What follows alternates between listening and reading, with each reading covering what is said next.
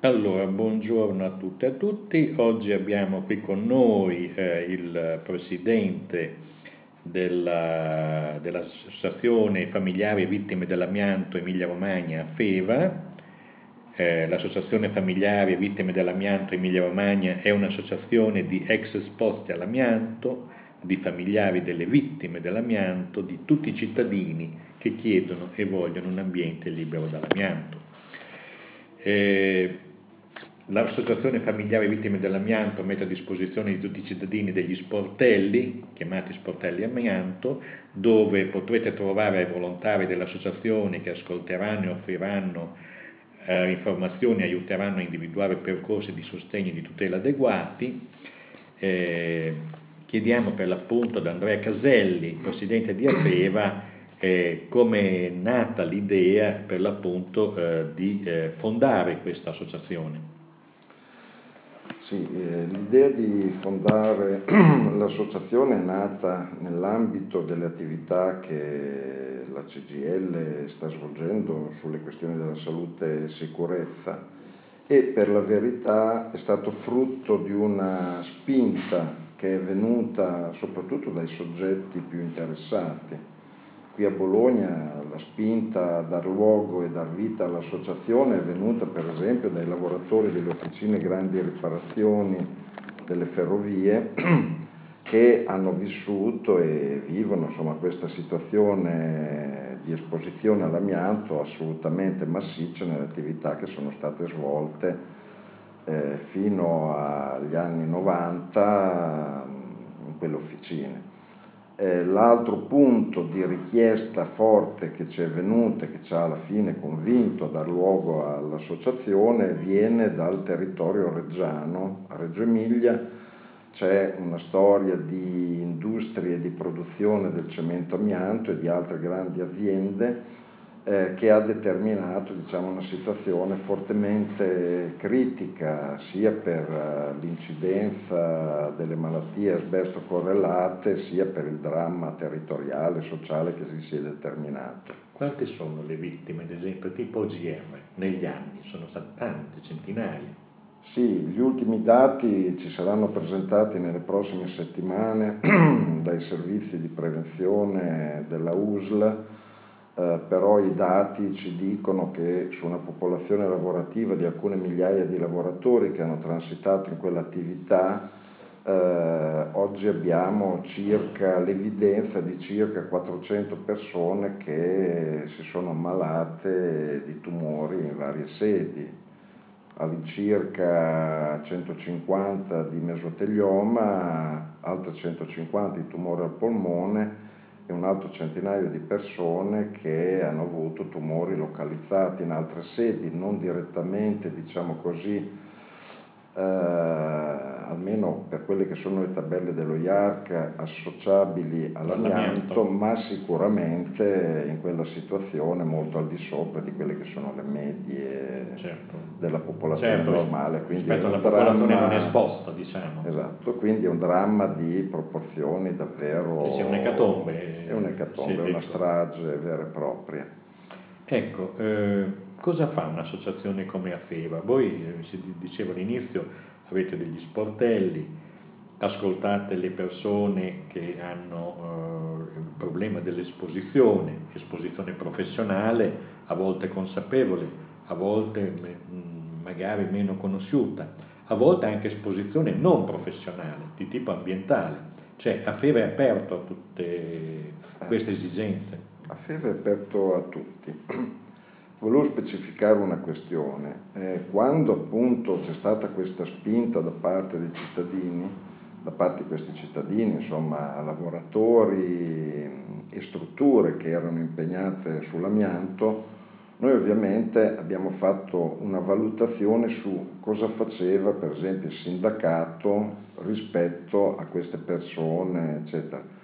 E ovviamente abbiamo rilevato che c'è stata una grande attività di tutela individuale, riconoscimento delle malattie professionali, cause civili per il riconoscimento del danno subito, e quant'altro. C'è stata un'azione contrattuale per tutti gli ultimi 30 anni del secolo scorso, diciamo così, rivolta, diciamo, a una sempre maggiore protezione dei lavoratori impegnati.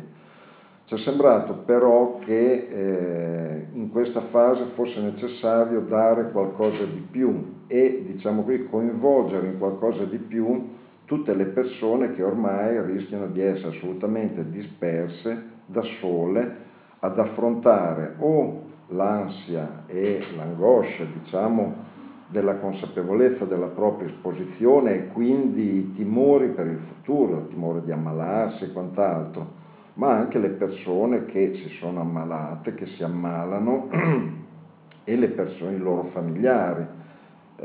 Ovviamente quando c'è una diagnosi di mesotelioma questa situazione, diciamo così, piomba come una piccola catastrofe familiare e quindi, diciamo così, la gente se la vive in solitudine è un conto, se riesce, diciamo così, in qualche modo ad essere supportata da una rete che tiene insieme le persone e, diciamo, fa delle cose che possono anche soltanto indirizzare le persone nella gamma di opportunità che può avere per la cura, per l'assistenza, per la tutela. Anche per il sostegno psicologico.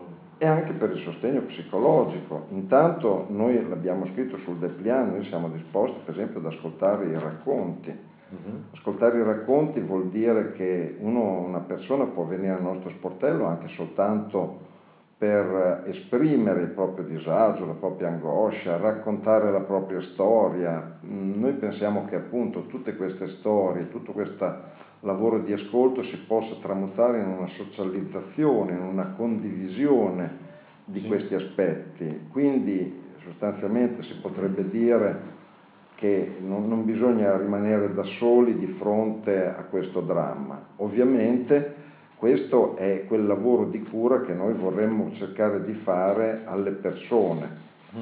Dice qua nel vostro depliant, per gli ex esposti, malati e i loro familiari, cioè quello che potete offrire voi, denuncia di malattia professionale, magari tramite i patronati, certamente, con anamnesi e ricostruzione della propria storia lavorativa, attivazione dei diritti previdenziali, perché ci sono anche tutte informazioni sulla sorveglianza sanitaria, ambulatorio amianto USL. Anche su questo, a Bologna esiste un ambulatorio? A Bologna esiste un ambulatorio amianto gestito all'interno dei servizi di prevenzione della USL, esiste solo a Bologna e qualcosa di simile esiste a Ravenna, ma per esempio non c'è una diffusione regionale. Questi ambulatori amianto fanno un lavoro prezioso sotto diversi aspetti.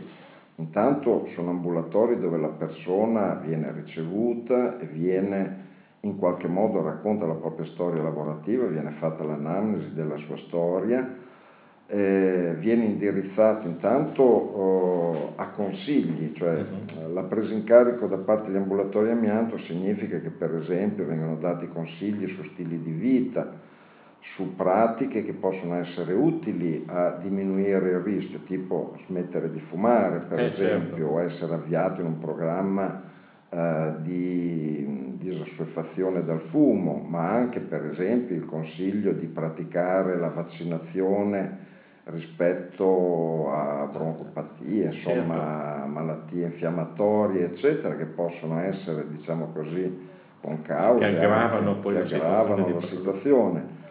Gli viene fatta un'anamnesi se si rileva che c'è una malattia professionale, dalle placche pleuriche all'asbestosi eccetera, questa viene indirizzata in un percorso medico-legale di riconoscimento della malattia professionale, poi eventualmente anche ad esami più approfonditi se il medico dell'ambulatorio ritiene che questo sia utile e possibile.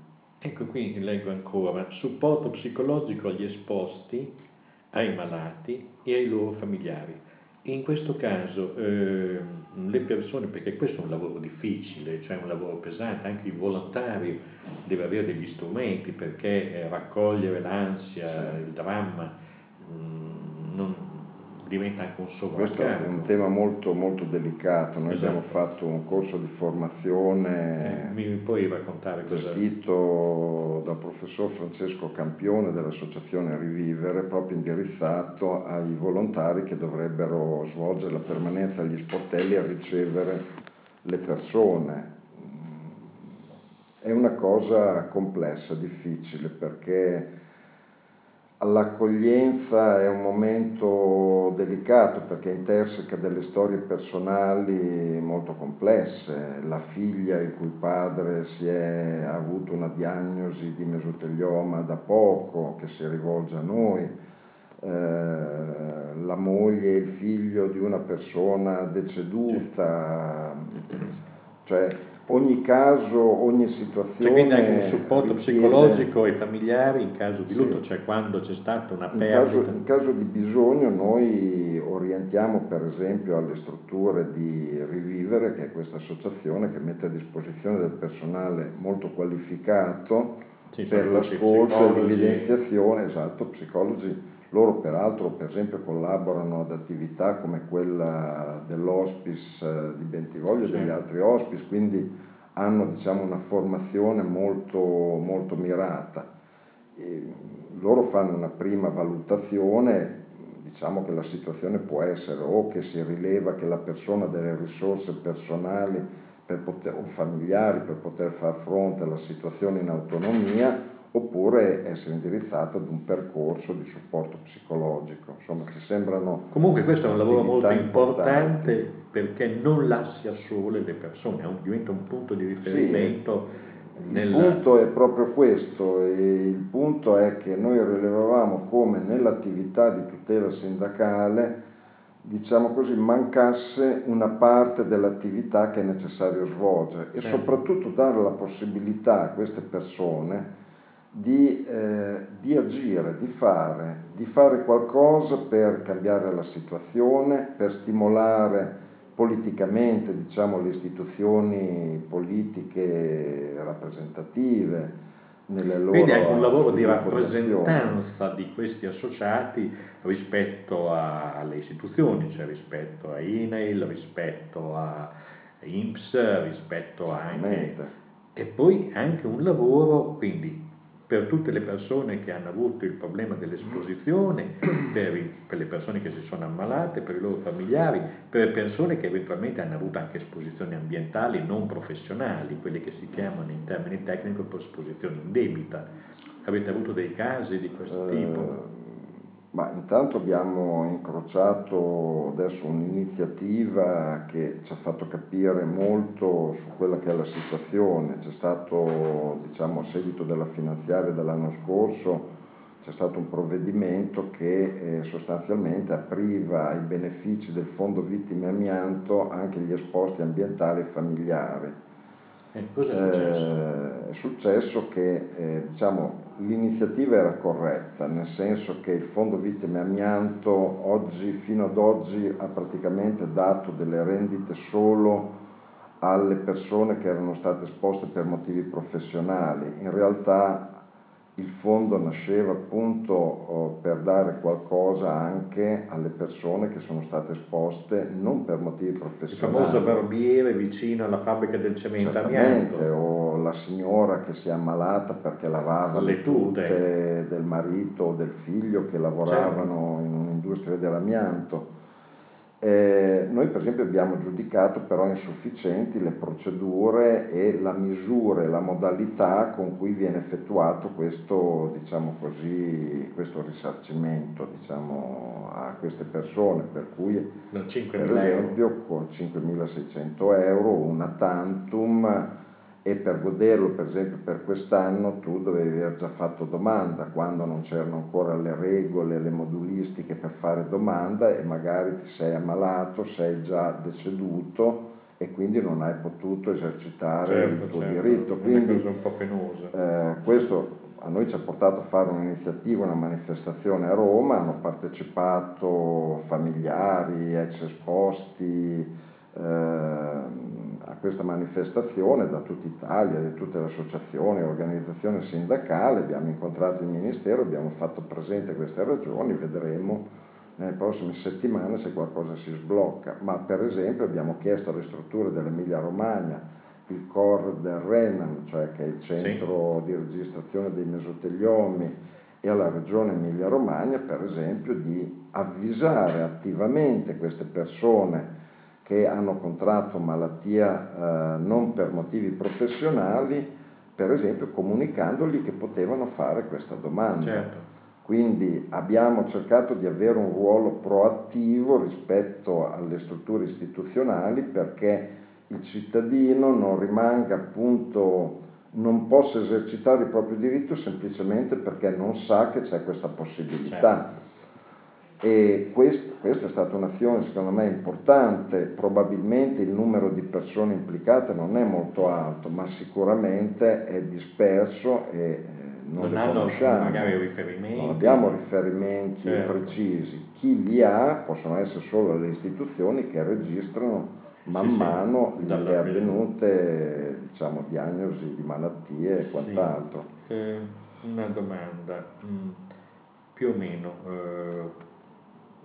pensi l'articolo in due punti, quanti sono gli associati a questa? Perché questa sarebbe una situazione che sarebbe meglio che non ci fossero stati gli spot d'amianto, ma purtroppo ci sono stati. Cioè, questo è ovvio. Diciamo che l'associazione è nata in primo luogo dove c'è stata una pressione dal basso, certo, perché nascesse, quindi a Reggio Emilia e a Bologna. Quindi oggi l'associazione conta circa 400 iscritti sostanzialmente in questi due territori. Stiamo sviluppando iniziative in altri territori che sono importanti anche perché sono territori dove si è verificata un'incidenza molto alta di malattie asbesto correlate, come per esempio Ravenna, dove lunedì prossimo, il 14 dicembre, faremo l'iniziativa di presentazione dell'associazione e lì approfondiremo, diciamo così. Vedo che Ravenna non c'è ancora, quindi questo deve aprire. No, Ravenna aprirà lo sportello nelle prossime settimane e stiamo discutendo anche in altri territori come Ferrara, Modena, Parma, perché appunto nasca l'associazione. La difficoltà iniziale è che dove non ci sono un lavoro storico, diciamo così, compiuto su queste persone o dei livelli di aggregazione di queste persone esposte già esistenti, devi avere un rapporto, diciamo così, con persone che appunto sono isolate, sono atomizzate, certo, sul territorio e non hanno un legame, un collante, un momento di discussione, un momento per stare insieme. Perché non basta magari la categoria sindaca, perché magari sono persone anche non necessariamente che frequentano il sindacato. Non necessariamente. Quindi che magari per lungo tempo non hanno rilevato il problema dell'esposizione all'amianto, non sapevano del rischio che correva. E quindi è tutta una... Quindi si tratta di far crescere l'associazione sostanzialmente con l'obiettivo non tanto di crescere, perché insomma non è la cosa in sé, non è un problema burocratico, diciamo così, è un problema che metta insieme tutte queste persone, le mette in rete, certo, e soprattutto che si costituisca una massa critica organizzata che possa influire anche sulla progettazione istituzionale. Certo. Noi adesso avremo di fronte i prossimi 6 mesi, che saranno 6 mesi per la nostra regione decisivi e importanti. Il piano di prevenzione regionale prevede che ci sia l'adozione di un nuovo piano regionale amianto e quindi ovviamente noi vogliamo partecipare a questa discussione, portare il nostro contributo in rappresentanza delle persone che sono direttamente coinvolte. Questo lo faremo con le organizzazioni sindacali, è già stato richiesto un incontro alla Regione, ci saranno momenti di discussione, ovviamente noi abbiamo delle proposte. Le proposte sono intanto quello di accelerare la mappatura dell'amianto, quindi stiamo parlando di prevenzione primaria, stiamo parlando dell'eliminazione, diciamo, di tutta quella quantità di amianto enorme che è ancora presente sui nostri territori.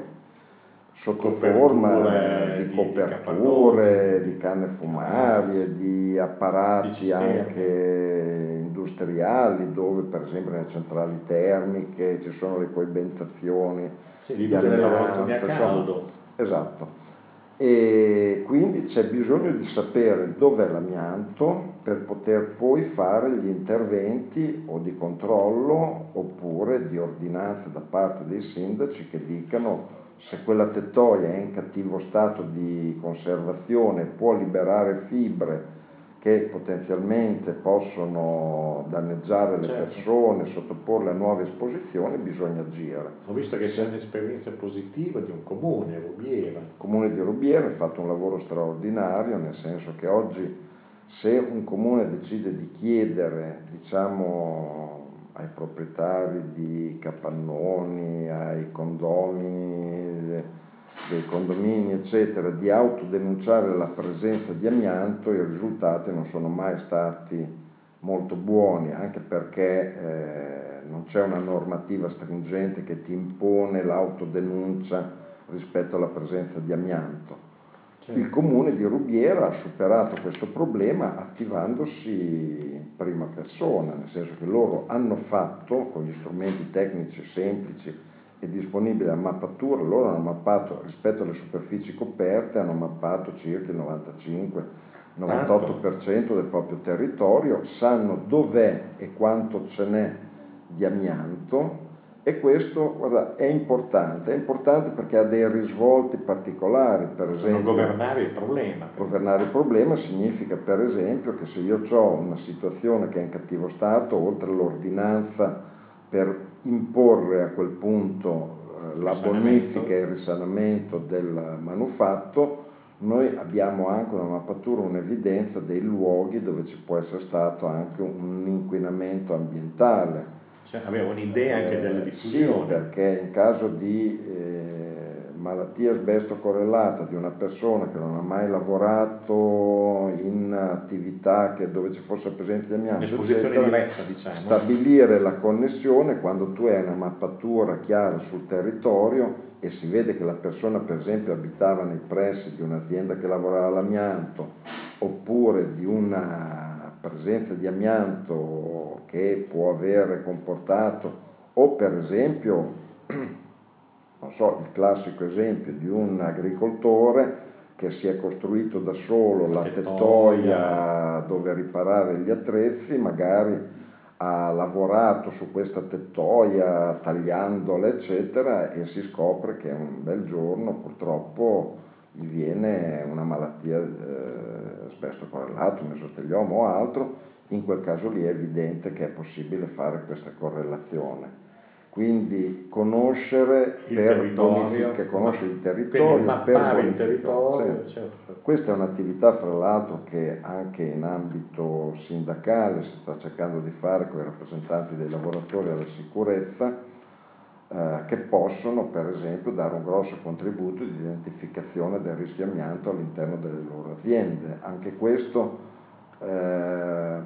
serve per molteplici scopi, per esempio per evitare che ci siano interventi di manutenzione diretti su quei manufatti senza consapevolezza, quindi senza le condizioni di sicurezza, certo, per la protezione di quei lavoratori. Sì, e, diciamo la parte invece di ruolo che svolge a FEVA verso le istituzioni, se ne parlassimo un attimo, cioè, Regione, hai detto se ci sono relazioni con la Regione, con i comuni, tipo quello di Rubiera. Diciamo così che non dico che ci sia una divisione di compiti, penso più a una convergenza di interessi fra l'organizzazione sindacale e l'associazione familiare vittime amianto. Perché a FEVA comunque nasce per iniziativa della CGIL, certamente, ma al di là di questo penso che ci debba essere una convergenza sociale per dire il problema amianto è un problema di primaria grandezza che può essere risolto solo con l'eliminazione dell'amianto presente e quindi ci deve essere uno stimolo intanto negoziale con la Regione per discutere delle soluzioni che sono necessarie, anche prevedendo capitoli di spese e quant'altro, ma soprattutto va fatto anche un lavoro di sensibilizzazione sociale. Noi lo stiamo facendo dentro al sindacato rispetto alle strutture sindacali, i rappresentanti dei lavoratori, eccetera, che spesso non hanno una chiara consapevolezza del problema, quindi dobbiamo fare un'azione politico-culturale rispetto per esempio ai militanti sindacali, ma anche rispetto ai cittadini, perché abbiano un'informazione che sia il più possibile chiara, e in questo campo l'informazione chiara non è facile, perché noi non è che vogliamo sollevare degli allarmismi ingiustificati, certo. Ma una comprensione razionale del problema che poi possa determinare, diciamo, un'opinione diffusa che spinga perché le istituzioni raccolgano, diciamo, questo messaggio di urgenza sociale, di necessità di intervenire rapidamente, perché noi non ci rassegniamo semplicemente a vedere la catena di morti, di malati che avverranno, molti avverranno a prescindere dalle nostre iniziative perché le esposizioni sono avvenute nel passato, ma evitare che oggi ci siano nuove esposizioni significa che quando avremo raggiunto il picco, diciamo, delle morti nei prossimi anni, la discesa verso l'azzeramento il più possibile, diciamo così, del danno che le persone ricevono sia rapido. Ci arrivava un punto in cui il capitolo amianto si gira pagina, è stata una storia del passato, sì. Oggi non è ancora così, si prevedono ancora molti anni. Esattamente, io devo dire che una cosa che colpisce è quando approccia questo problema vedere che c'è questo lasso di tempo, una specie di inerzia sociale, politica, eccetera, di fronte agli accadimenti e anche alle evidenze scientifiche.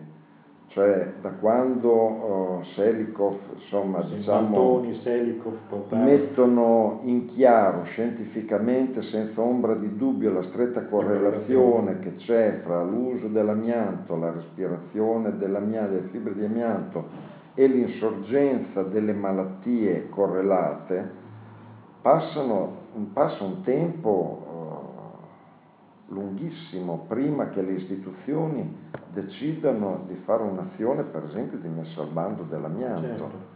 Passano 20 anni. C'è stato anche un periodo in cui anche una parte del sindacato pensava che si potesse governare tecnologicamente il problema, c'è stato, ma probabilmente... Sì, quando dico che questo problema di questo scarto temporale è inquietante è perché è uno scarto che, diciamo, comprensibile rispetto alle persone singole, cioè i lavoratori, eccetera, non sono in contatto diretto con la notizia, diciamo, e l'informazione scientifica. Certo. Diciamo che c'è stata una lentezza in chi organizza, diciamo così, le persone singole anche nei corpi intermedi nel capire, diciamo, e il sindacato bene o male è stato uno dei primi, certo, che ha capito questa, certo, valenza e ha cominciato a un'azione pratica sui posti di lavoro, ma le istituzioni sono state lentissime,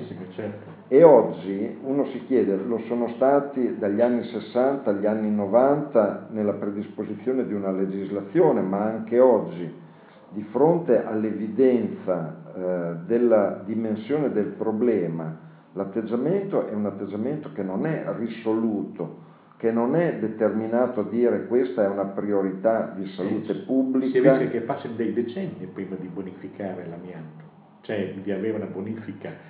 Non dico grado zero che non si sarà mai, ma una bonifica. Si parla che con i ritmi attuali ci vorrebbero 80 anni per ripulire tutto. È evidente che in 80 anni possono succedere tante cose, per esempio che ci siano delle esposizioni indebite all'amianto, che ci sia qualcuno che si sega la tettoia, certo, con gli attrezzi del bricolage, o che lavoratori intervengano su manufatti di amianto senza sapere cosa stanno facendo e quindi esponendosi a nuove esposizioni e quant'altro. Quindi bisogna accorciare i tempi fra la consapevolezza del problema e la decisione politica, ed è quello, ecco, uno dei compiti che ha l'associazione. Benissimo, allora, prossimo anno si andrà a elezioni in tanti comuni, in tante anche città importanti, città metropolitane. Ai candidati pensate di fare anche una domanda specifica, perché mettono nei loro programmi ai candidati dei vari partiti come a FEVA proprio. Sì, noi non abbiamo riflettuto, diciamo, su questa scadenza specifica, nel senso che la nostra attività rispetto ai sindaci, certo, agli amministratori, certo, eccetera, è un'attività, diciamo così, costante, attraverso tutta una serie di iniziative. Mi pare, diciamo così, che quest'idea sia un'idea positiva, anche se devo dire che oggi nessuno ti direbbe mai che non bisogna fare niente, cioè, quindi diciamo così, il problema comincia a essere abbastanza visibile, per cui la politica ti risponde sempre che sì, bisogna fare, eccetera, però poi intervengono gli elementi che riguardano le risorse disponibili, eccetera, eccetera, eccetera, una serie di piccoli impedimenti che poi impediscono, diciamo, la messa in atto di azioni che siano all'altezza della drammaticità del problema. Insomma, si fa un grande allarme giustificato per i morti sul lavoro, eccetera. Oggi bisogna sapere che i morti da amianto superano sono quasi 2 volte tanto, sì, quelli che sono i morti, forse anche di più, perché, sì, perché poi quello che non si conosce, quando si dice sono il doppio, si sta parlando dei soli mesotelioni, ma se ci mettiamo anche tutte le altre forme tumorali legate all'amianto, abbiamo una dimensione, perché anche abbiamo una dimensione davvero drammatica, davvero terribile. Bene, niente, quindi non resta che augurare buon lavoro per questa attività di tutela, di promozione, di un'attenzione rispetto al problema amianto, e quindi avrete un grande lavoro il prossimo anno. Assolutamente, un grande lavoro. Devo dire che, insomma, ci stiamo muovendo sia per sensibilizzare le persone, attivare le risorse locali, ma anche per determinare, diciamo, un approccio anche nazionale alle problematiche, perché tutti i cittadini del nostro paese siano uguali di fronte a questo problema. Ci sono zone scoperte in cui non ci sono zone scoperte, ci sono prassi di sorveglianza sanitaria e di cure molto diversificate, e a seconda di dove sei, di dove abiti, di dove ti ammali, il trattamento non è uguale, quindi questo richiede invece, diciamo così, un'unificazione, un'omogeneizzazione delle procedure che tengano conto delle situazioni locali, ma che sostanzialmente mettano tutti i cittadini su un piano di parità, ovviamente per lavorare verso una soluzione di questo problema. Grazie e buon lavoro.